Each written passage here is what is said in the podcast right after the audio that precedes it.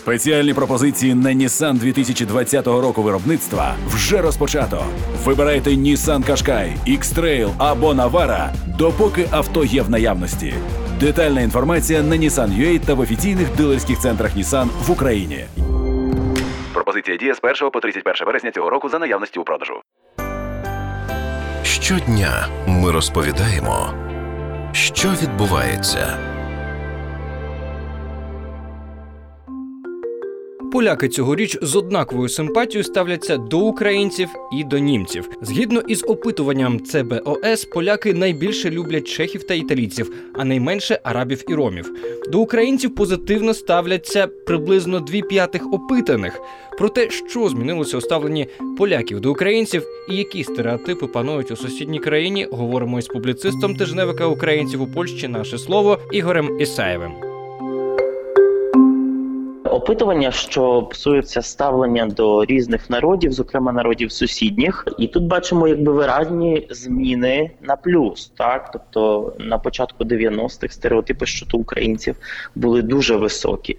Вони знизилися під час помаранчевої революції. Пізніше виразне зростання було під час помаранчевої революції позитивного ставлення до українців і е, виразно теж спадало негативне ставлення до українців у 2015-2016 році. Після приходу до влади в Польщі партії Ярослава Качинського ці коливання у настроях. Вони, скажімо так, стали ну на некорисну сторону для українців іти, проте це не були дуже великі зміни. І ці е, пропорції у випадку українців вони от виглядають таким чином, що приблизно от 30-40% позитивної і негативної, десь 20% байдуже ставляться до українців. Так, тобто у українців в порівнянні з іншими народами є дуже виразний у Польщі негативний електорат. Є дуже виразний позитивний, дуже виразний негативний.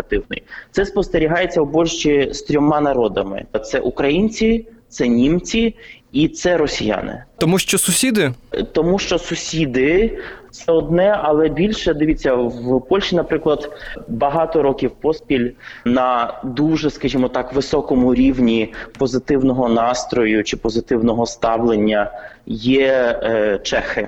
Е, І чехи, незважаючи на те, що народ все-таки сусід. Е, З іншого боку, у випадку Чехії і Польщі ну були певні історичні якісь свої непорозуміння, і якби для чехів вони були трошки великі, для Польщі може менш відчутні, відчутні регіональні, але все-таки е, у випадку чехів майже немає, мені здається, негативного стереотипу. Натомість е, у випадку е, власне українців, росіян і німців ці стереотипи є.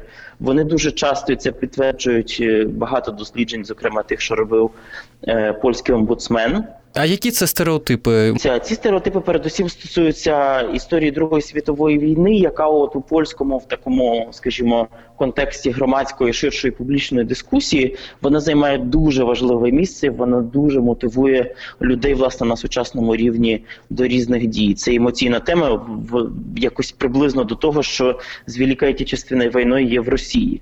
Тут є з одного боку є значно більше ніж у Росії нормальних е, хороших дослідженців цього питання, але з іншого боку, ем, не менше все таки є е, рівень міфології на тему на тему Другої світової. Українці асоціюються у цьому випадку з.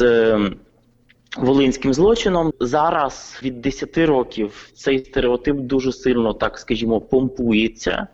Це вже не те, що я говорю про дослідження, а це радше моя суб'єктивна думка.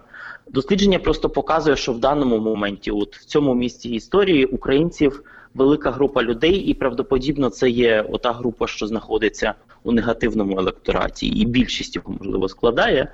Е, вони дуже часто сучасних українців вписують е, у історичні події е, 40-х років. Так дуже часто, якби у цій нарації е, українці є представлені такими різунами чи бандитами, так тобто, це ось сам вираз бандитські українські партизанські загони.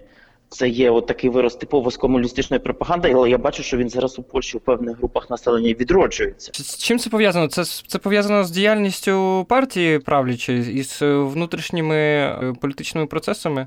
Так, це абсолютно пов'язане з політичними процесами, бо от е, виразне таке е, вирощування або плекання цього дискурсу, прив'язування, скажімо так, історичних прогріхів українського народу до сучасних українців, воно дуже сильно посилилося після 2015 року. Тільки тут є така е, цікава річ, що сама правляча партія у Польщі право і справедливість намагається всіляко з усіх сторін показувати свою приїзд до України. Зараз були заяви, наприклад, у зв'язку з е, окупації річниці окупації Криму в лютому, що абсолютно підтримується територіальна цілісність України, і це якби устами правлячої партії і її політиків говориться. Часом додається, ну але ми маємо претензії до деяких аспектів історичної політики України.